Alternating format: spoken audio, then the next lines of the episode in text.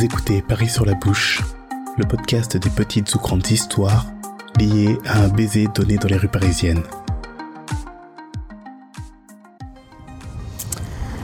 Alors du coup, là on se retrouve, euh, on est place du Carrousel, on est face à la pyramide du Louvre et on est dos au jardin des Tuileries.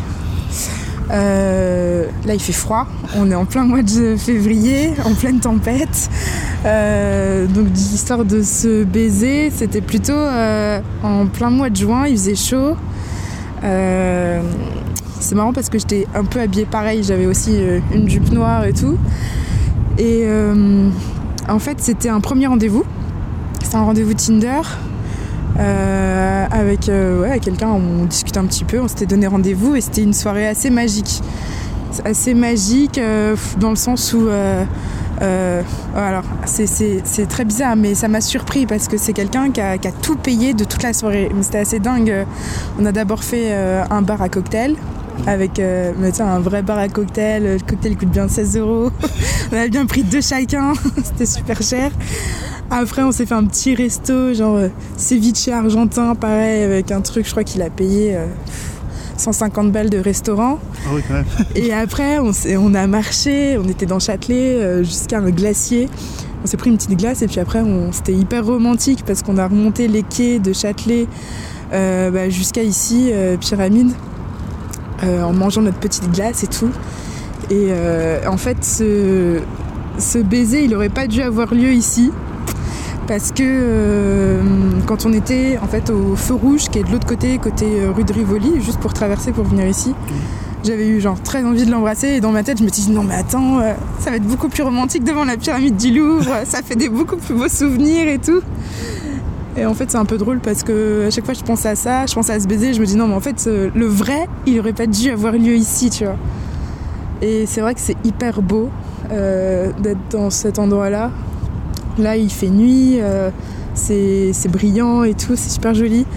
Et euh, ouais, c'était un, bon souvenir. Et euh, pour revenir sur, cette personne, en fait, c'est quelqu'un qui était d'une galanterie extrême. C'est-à-dire qu'il t'ouvrait les portes, il payait tout, mais genre, il payait. Je pouvais même pas voir le montant du ticket, j'avais même pas le temps de dire quoi que ce soit, que de toute façon, c'était payé. Et c'était vachement gênant au début.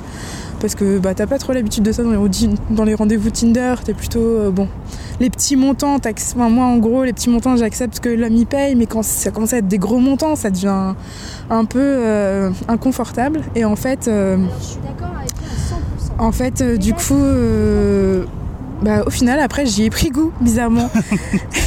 et tu vois, c'est quelqu'un, genre, il t'ouvrait les portes, il attendait que tu t'assoies en premier, après il s'asseyait. genre sur un trottoir où par exemple il y avait des travaux, on n'avait pas la place à passer à deux, et bah il s'arrêtait pour que je passe en premier. Au début, c'était vraiment très bizarre et en fait, à la fin, c'était très tellement agréable cette galanterie et ça m'a fait vraiment changer d'avis sur la galanterie. Et euh, c'est quelqu'un euh, que je regrette beaucoup parce qu'il euh, voulait attendre, tu vois. Alors c'est un peu bizarre, il était sur Tinder et en même temps, il voulait pas qu'il y ait de concrétisation intime. Et moi, j'avais pas trop envie d'attendre, j'ai un peu poussé et je pense que c'est pour ça que la relation, elle a périclité, quoi. Et du coup, je regrette beaucoup.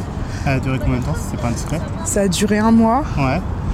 Ça a duré un mois. Bon, en soi, il me dit que. Enfin, ce qu'il m'avait dit, c'était que ça s'était fini euh, pour des raisons personnelles, parce qu'il avait des problèmes familiaux et tout. Mais en fait, je pense que. Il a vu que moi, j'étais pas trop câblée de la même façon que lui. Et, euh, euh, ouais. Mais c'était quelqu'un que je recroisais souvent parce qu'il habitait sur le chemin que je prenais pour aller bosser, mon ancien boulot. Et du coup, euh, tu sors du train, t'as la tête dans le cul, et là tu tombes sur lui, tu putain. Chaque fois, ça te faisait un peu mal. Mais euh, c'était un, en tout cas, c'était un très beau euh, premier baiser. Et c'était moi qui l'avais entrepris, surtout. Oh, c'est bien. Je crois, ouais. Mais parce que j'étais un peu. J'attendais que ça depuis le feu rouge, quoi. Mais ouais.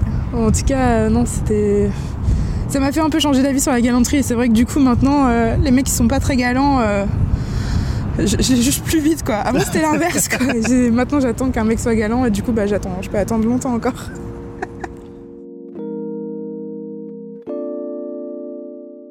Merci à vous d'avoir écouté cet épisode de Paris sur la bouche. Si ce podcast vous a plu, vous pouvez le partager sur les réseaux sociaux ou alors lui donner la note de 5 étoiles sur Apple Podcast pour lui donner plus de visibilité. Vous pouvez aussi me contacter sur Facebook, Instagram ou Twitter via les liens disponibles dans la description de cet épisode. Ou enfin, soutenir tous les podcasts produits par Podcast Stories comme J'aime pas ma voix ou C'est une pote pote via le lien Tipeee disponible lui aussi dans la description. En attendant, je vous souhaite d'embrasser qui vous voudrez et où vous voudrez, mais avec consentement. Et on se retrouve très prochainement pour une nouvelle histoire.